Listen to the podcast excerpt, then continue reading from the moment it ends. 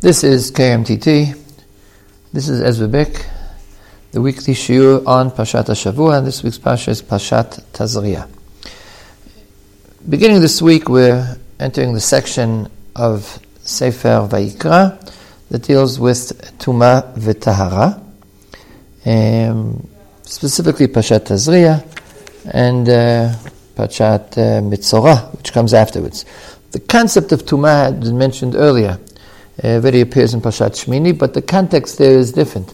Uh, it's a deep and complicated question why the Torah refers to uh, machalot asurot, things that are forbidden to be eaten, with the phrase tuma. Uh, the animals that are asur to eat are called behemot tmeot, and uh, the word tuma appears there also as a verb. You shouldn't litamei behem. Um,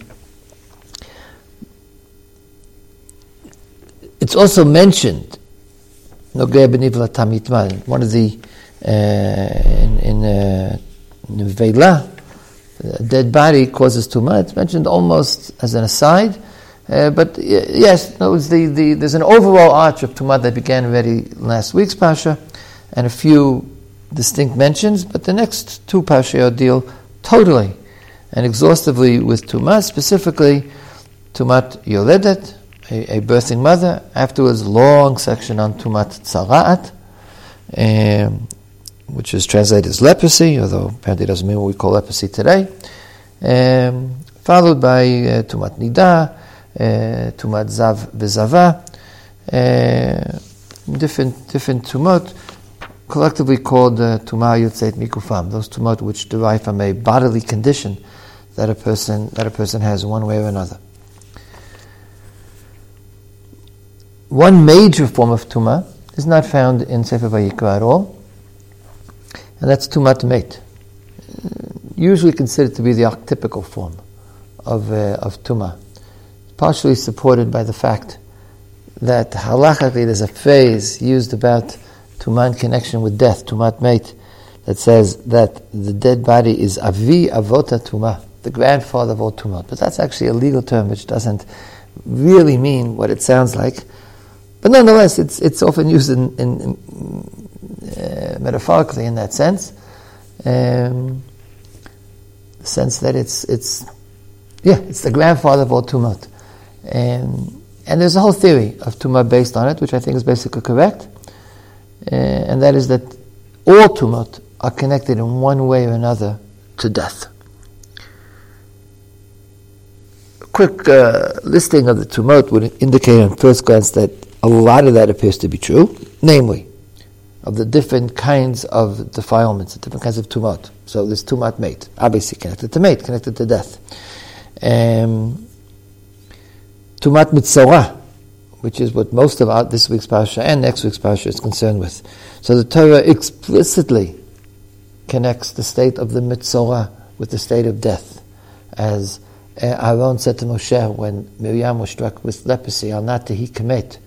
Let her not be as one who is dead. Um, and, and Chazal will speak of, they also say explicitly, he as is though he is dead. Uh, it could be because his skin is literally falling off him at advanced stages of the disease. Uh, he's dissolving, he's, he's, he's falling apart. Um, but in any event, uh, metaphorically, spiritually, Metzorah is considered to be, has a status of very similar to one who is dead. Uh, a little more of a stretch, Tumat Nida is explained by Rav Shimshon Raphael Hirsch as being the loss of life or the loss of the potential of life. A woman uh, has the potential to produce more life. And menstruation is the cessation of the loss, the, the, the frustration of that potential at that particular moment. And so it's a kind of contact with death or with with the loss of potential for life, which is the same thing, or an equivalent. And therefore, that's a different kind of tumat. Tumat nevela is that of dead animal bodies. And some tumat would seem to be a little bit further afield. Tumat sheret, certain. There are eight different kinds of insects which uh, cause tuma in their lives, not when they're dead. so that's a bit of a stretch. Apparently, Somehow insects are connected with dust, the creatures of the dust. Some insects somehow represent that, which is the opposite of life. It, it symbolizes the opposite of life. You come from dust and you return to dust. Okay, that's more of a stretch of the idea. Um, and then we come to the first tuma of today's pasha. דבר בני ישראל לאמור אישה כי תזריע וילדה זכר וטמאה שבעת ימים כי נידת תבותה תטמא. a woman who gives birth is tmeah for either seven days for a male child or 14 days for a female child. She gave birth. She didn't suffer death, she suffered life. It's the exact opposite. In fact, the Pasuk even stresses it by an, un, an apparently unnecessary introduction. The commentators have different explanations for why it's there. Isha ki tazriya If a woman um, uh, produces seed, in other words, if she becomes pregnant and gives birth to a male child and she is tamei for shivat yamim. Why does it say that she became pregnant? It just just unnecessary. She gave birth, and I know she became pregnant. And I don't care if she became pregnant. The giving birth produces produces tuma. So it seems almost whatever the, there are different reasons given. I'm not going to go into them, but for whatever reason, the Torah is really stressing this woman is fruitful. Lahazviya zera is to produce fruit, and she gave birth to a son and she is and she is tamei. So if Shimshon Farash gave an answer, which I think is it sounds a little drushy, but I think it's absolutely correct.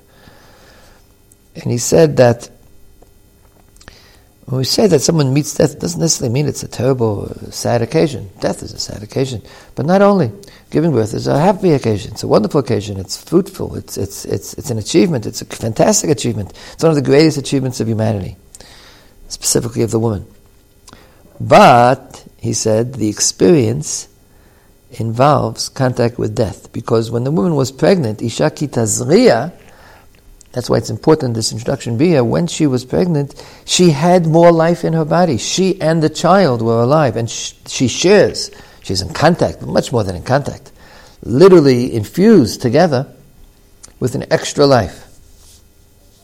A pregnant woman is two lives. And when she gives, when she gives birth, Wonderful occasion.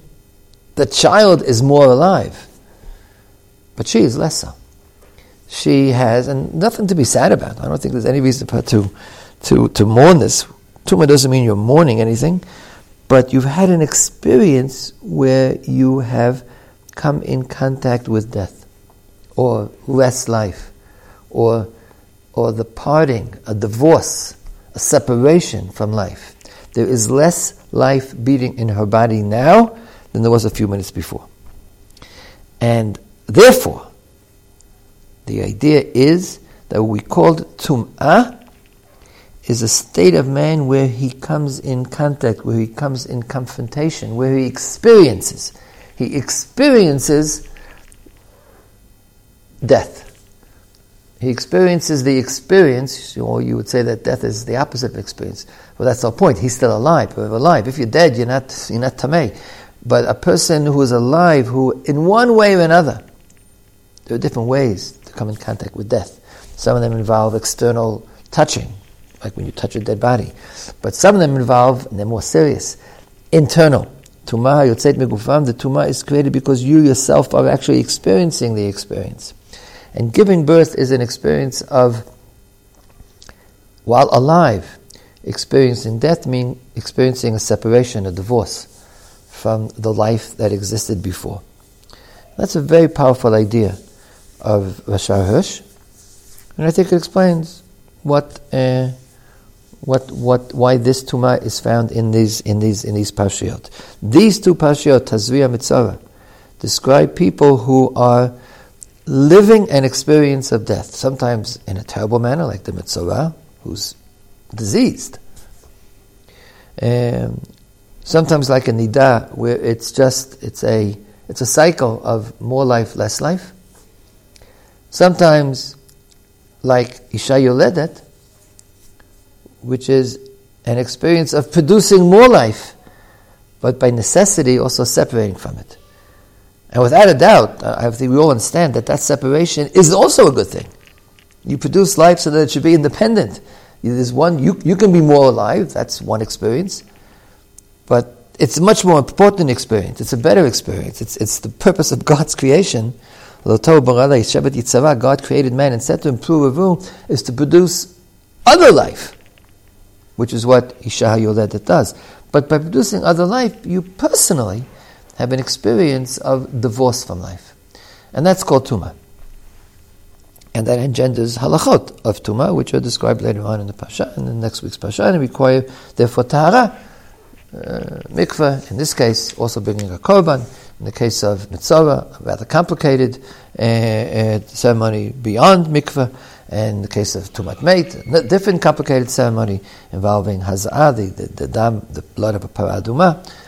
Uh, the experience of death, you have to return to life afterwards, or you have to reinvigorate your own life afterwards, which is done the way it's done.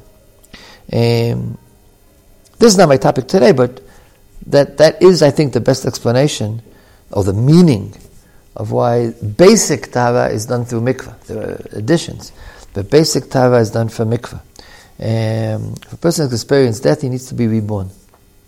And putting oneself into the waters and coming out of them, first of all, it suggests actual birth.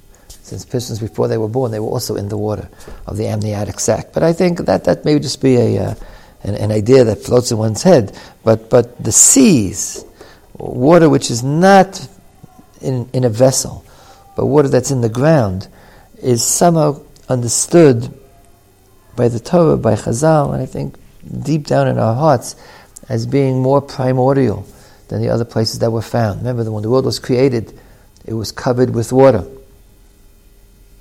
God separated the land from the water. And what, what, what's in the sea is more tahor. There's a rule, kol bayam tahor. There is no tuma in the seas. Fish are never tameim. And the seas are considered to be more pure, more non-defiled, more tahor.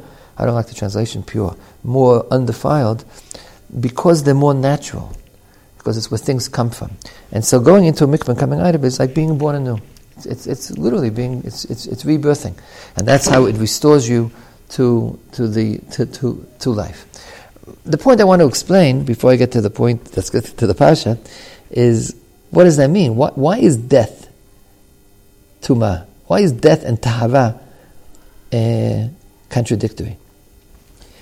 And this, I think, is a very, very important idea in Yiddishkeit. We're dealing with something, let me give you a small introduction. We're dealing with something which doesn't really affect us. We pay no attention to Tumah B'Tavayim. Not because it doesn't exist, but because it over exists. We're always in a state of Tumah. Um, tumat Met, the Tumah that is engendered by contact with death, is omnipresent. Because it's not just touching a dead body, it's also being in the same room as something which touched a dead body, or a person who was in the same room as the dead body.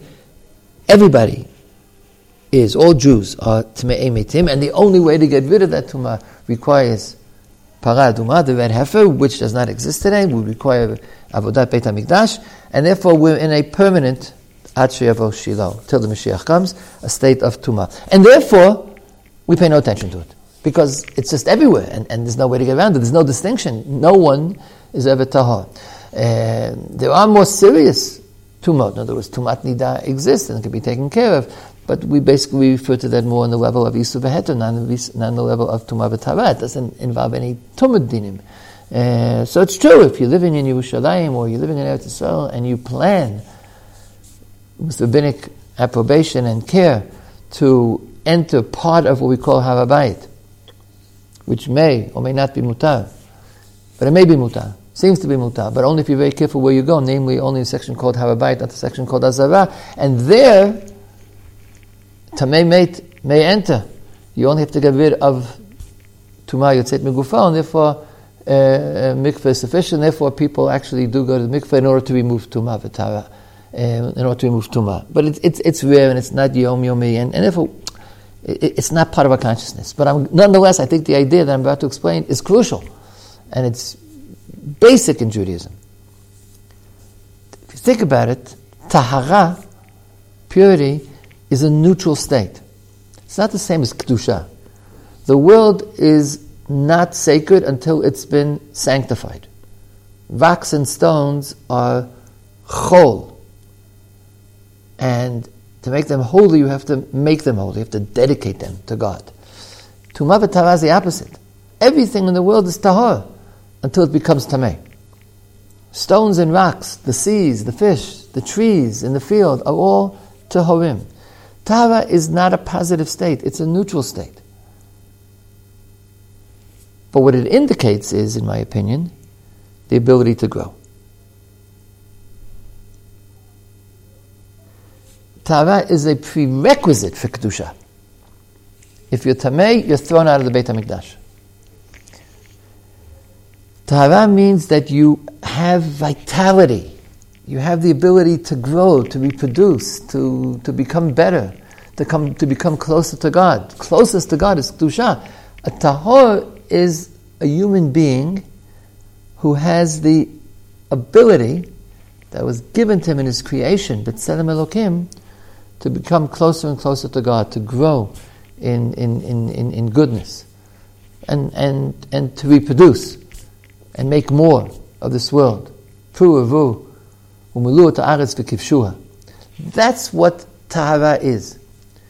And therefore, contact with death, death is non growth, no, no vitality. Death means you're just, you are what you are. You, you, you, you can no longer grow, you can no longer become better, you can no longer change, you can no longer become close to God. So the contact with death puts a break. The human ability, de- death in, in our world, the fact that death exists, is a question, is a challenge to the fact that man was created by B'Tselem Elokim. Which is why, of course, Adam Arishon wasn't meant to die and death is introduced because he because he sinned, because he turned off, he didn't fulfill his original mandate. And and we aspire to the day when death will once again be destroyed. Death will die. Ubila hamavet lanetzach, and death will be swallowed up and disappear. Because man's role in the world is not to be dead. It's not just to be. It's not to be stable. It's not to be dormant. It's not to be just what he is, it's to be more than he is. And as, when a person dies, he can no longer develop. The contact of me, my experience of death, prevents Kedusha. It keeps me out of the Beit HaMikdash because I've experienced uh, my own immobility, the potential for being immobile. It's really waiting for every man around the corner, since death is in- inevitable. And that experience puts a break. And I need to restore vitality by returning to the root, by returning to what I described as the mikveh, returning to the primordial waters and, and, and sapping into the, the underlying creation of man, which is to be Tzelem Elokim, which is to become closer and closer to God. That's the idea of Tumah V'Tara, and it has therefore repercussions way beyond Tumah V'Tara. It's, it's everything in our life. A person who isn't moving, he's okay, he's doing the right things, he's doing mitzvot, but he's not becoming more, he's not becoming better by day by day. He's stagnating in his religiosity or in his goodness or even in his tzidkus. He's a wonderful tzaddik. He does everything right.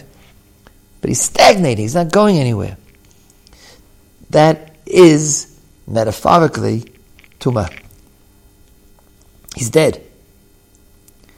I'll quote a famous statement of the Baal Shem Tov who said, used to say to Talmidim, talking about what happens after you die, Kol chayei ha'olam haba, all the life of the future world. In other words, all true life, not biological life, all true life. Lalechet mimadriga madriga u'michayu michayu me'ata v'yad olam. Is to continue from strength to strength and from step to step, today and forever. Moving is living. Standing still is death, true death. And therefore, the, the story that's in which that line appears in the Shivchei HaBesht, is discussion of what takes place after one dies. One dies, one doesn't go to rest, one goes to move forward. And if you don't move forward in Olam Haba, you're dead. You're dead in Olam Haba. It's not Eretz HaChaim. Okay, that's the idea of, of Tuma. And therefore, just to go back to our Pasha, yes, a woman who gives birth is doing wonderful things. But she's now experienced a small, slight contact with death, which requires tahara. But now I want to ask a different question. The Pasha reads as follows: "Vayidaber Adonai el Moshe lemo, daber b'nei Yisrael lemo." Tell the Jews, "Isha ki tazriya b'yalada zachar." A woman who gives birth and is pregnant, gives birth to a male child, b'tama shivat yamim. She is tmea shivat yamim. That's pasuk bet. Pasuk dalid. Ushloshim yom ushloshim yamim teshev b'dmei tahora. The next thirty-three days, she is in a state that's called dmei tahora, which is in between at least I mean, according to the laws of the Torah, before Chazal changed it, uh, she would actually be Tahora, but she's still not allowed into the Mikdash. Only when she gets to the 40th day, then she has to uh, become Tahora completely by bringing a certain korban. If it's a female, then she's Tmeah for two weeks, not for one week. And spends the next, not 33 days, but 66 days in the state called Dmei Tahora. And at the end, you bring a korban, you become tahor legame. You become completely tahor. I skipped the pasuk. I read pasuk aleph. I read pasuk bet. I read pasuk dalet. Pasuk gimel is after saying that the woman who gave birth to a male child is tmayah for seven days. It says uvayom hashemini yimol besar olato. On the eighth day, she is the woman who gave birth is tmayah for seven days, and on the eighth day, this male child shall have his uh, circumcision. Yimol besar olato. You should cut off the olah from his uh, from his flesh. The next pasuk says the next thirty three days she's bidmei tahara. What is Brit Milah doing here in the middle? The Pasha completely is about Tumah B'Tahara. And right now, we're in a mini Pasha about Tumah of the of the Isha Yoledet. We've done the first seven days, and then she has 33 more days. And then there's going to be the Nekeva, which will be 14 days and another 66 days. So why in the eighth day? It's true, chronologically it sounds wonderful. She's seven days to Me'ah, and then the eighth day you do a bit.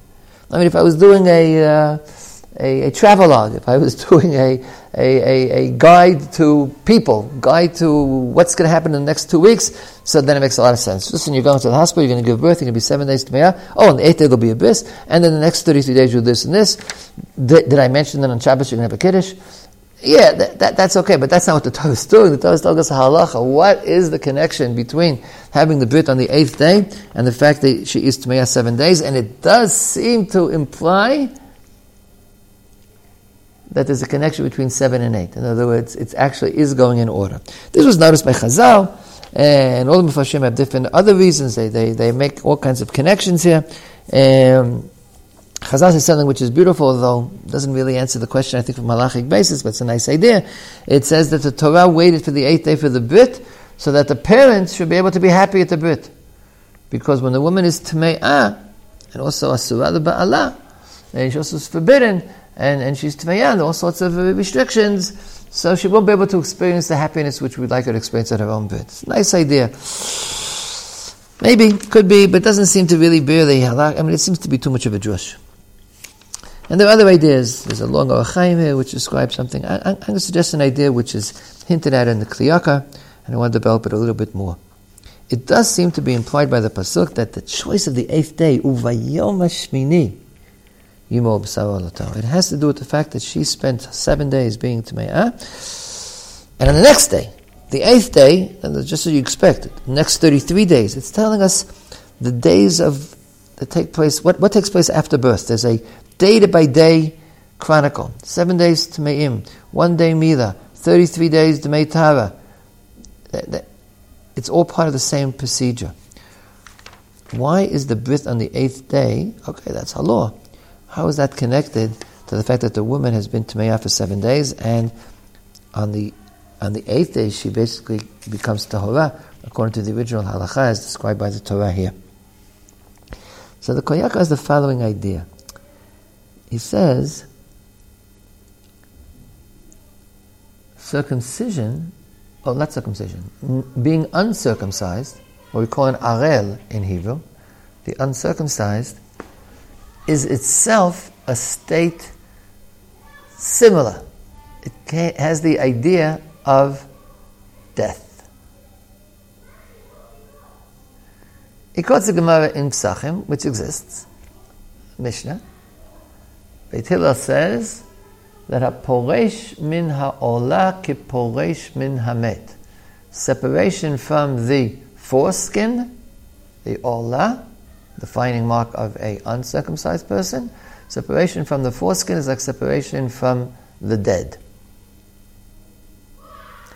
And the context is, Beit is explaining why such a person requires tevilah. He actually requires the procedure of tava, of contact with, with, with death, which is also haza'ah, etc.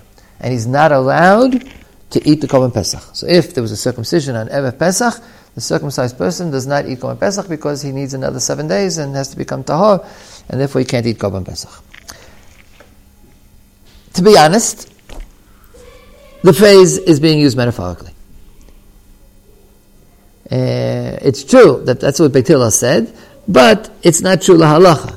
It's only true, the context there is a convert, a guy who converts Erev Pesach and has his Mila Erev Pesach is not allowed to eat the Korban Pesach, and it's the Rabbanan, it's a special halacha, because uh, whatever, there's a reason, uh, and he has to undergo a, a he did already did tevilah as part of his conversion. He has to do another tevilah seven days later, uh, as well as Haza'ah and Paraduma, in order to get rid of this tuma, which is called, it's the Rabbanan, it's a rabbinic enactment. Uh, this halacha does not apply to a Jew who was an adult and an arel, he wasn't circumcised. And he was circumcised of Erev Pesach, he eats Korban Pesach. So it's not actually true that halachically uh, an Orel is dead and someone who is circumcised requires tahara from coming in contact with the death. But nonetheless, Beit Hillel used the phrase, and therefore the, the, the Kli thinks that it's justified in claiming that, hashkafically speaking, philosophically speaking, there's something, the, the, the, the phrase is accurate even if it's not halachically, halachically full-fledgedly accurate. Um, circumcision is similar to tahara. The Kli Yakar, and this might be surprising to many people, we've been trained not to think in these directions. The Kli Yakar connects this with Chet Adam Kadmon, with what is called in Christianity original sin. He says once sin was injected into man, it has an effect. And the effect on women is different than the effect on men. He doesn't explain why. The idea probably could be developed, I don't know how exactly. But on women, it's it's um, it comes it, it, it, it's expressed in what the Pasuk says, Behayonech, It's expressed in the blood, perhaps Dam menstrual blood, but in terms of our context right now, the, the, the blood of giving birth. Even when you're producing children, you do it by bleeding out. Um, there's a lot of, a lot of life is, is, is, is leaving you when one gives birth. And that's an expression of the fact that we are not the way we were created. And in males who don't have that experience at all, it's expressed in the fact that they're born with an ola, that they're born with a foreskin. That, that's the Kli Yakar's explanation. Okay, I don't know if that's correct. I like the first part. The second part is just speculation. Uh, but the first part, I think, I think makes a lot of sense here. That maybe for a different reason, maybe nothing to do with uh, original sin, which is not a simple concept for Jews to accept, even though it has a lot, it has a, it has a sources in Judaism as well, not the same way that does in Christianity, and that people are doomed by it. But but does it does it leave an effect? Is humanity different? Yeah, the pasuk seems to say that you know something happened. You, they they they they ate from the eight sadat tovava. Something changed in human existence. Um, but even without that idea, the olah is the imperfection of man. That would seem to be true. And since I think it's true that the perfection of man, no man is perfect. The perfection of man is that he's able to perfect himself. The perfection of man is that he's able to grow. He's able to become better. He's able to become closer to God. He's always perfecting himself. He's never perfect. He's human but he has a certain experience of perfection, and that is that he's perfecting. He's becoming closer to the perfect. He's becoming closer to God. And death is, as we said, the opposite of that. So yes, the Allah is a visible, physical symbol of the imperfection of man. And in order to go on this, the, in order to alight on the highway towards God, in order to begin climbing the ladder, Sulam Yaakov, which was planted on the ground and its head, Rosho Bashamayim, the head of the ladder was in the heavens and Yaakov is sleeping in its footsteps. In order to start climbing that ladder, yeah, you have to get rid of the Orlah. The Orlah is the symbol that you're not perfect. And human beings, or Jews, are perfect, meaning not actuality, but in potentially perfect. And therefore they have to get rid of the Orlah and the very, very beginning before they begin this journey. And now the Parsha makes a lot of sense. When a woman produces life, so she has suffered a loss, and the baby is born with the loss built in. So therefore, seven days she she has to wait, but seven days she has to get rid of her deathly experience. At the end of seven days, she can go to the mikveh and get rid of the tumat leida, which in biblical times, before there was a takana de rabbanan, would have allowed her to be tahora for almost everything except for going to the mikdash. We don't follow that halacha today, but it's true midioraita. And now you continue the same process. The process of get, getting to full life. The separation of, we're producing life here. But we produce life, we suffered loss. When you produce life, the woman suffers loss, and the life you produced also suffers loss. What loss doesn't suffer loss? It is a loss. It, it's born with an orlah, whatever the reason is. But a human being is born with a symbol of his imperfection together with his perfection. He was created b'tselem Elokim. But the body that that Tselem Elokim is in has a sign, has an anchor that drags it down. And therefore, after fixing herself, she and her husband, the father, fixed the child. It's not just, it's not two different things. The whole reason why she got into this mess was because she was producing life. She's obligated, it's her mission to produce better life. So she has to fix herself because to, in order to produce life, you have to go down. It's a yiridah aliyah. To produce life, you have to separate yourself from life. So she needs to fix herself, seven days, and then she needs to fix the child, who she's producing for life, meaning real life, life of tahara. So it's true that al pi din is not tamei. The child is not tamei. There is conceptual tumah and there's legal tumah. The child does not have legal tumah, but it's a very similar process. And therefore, Yom Shmini Yimol Besar Orlato, the, the physicality of his uh, uncircumcision, physicality of his foreskin, should be fixed so that now he can start, he's, he's at zero, but he can start from zero to start moving. And the woman is at 110 and she can, she just had a break on and she can start moving. And that's the next thing.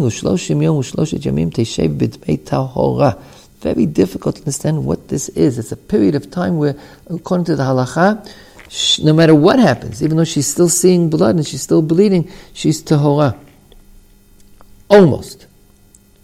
Not allowed into the mikdash. But, but it clearly means that she's, she's back on the road. She's, she can't go into the mikdash yet. She's, she's, she's convalescent. She's recovering. But she's gotten back the spark of life.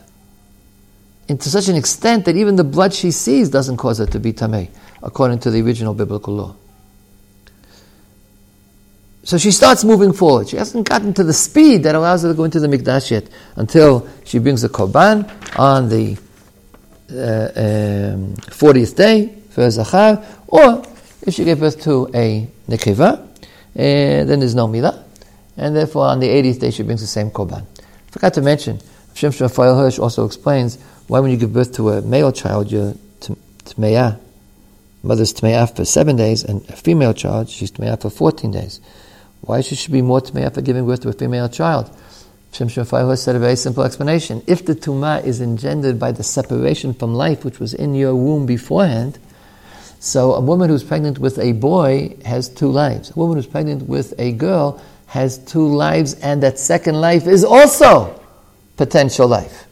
So giving birth to a girl is being separated from the girl herself and also from her, not real, but not actual, but potential other lives that she's going to produce when she gets older.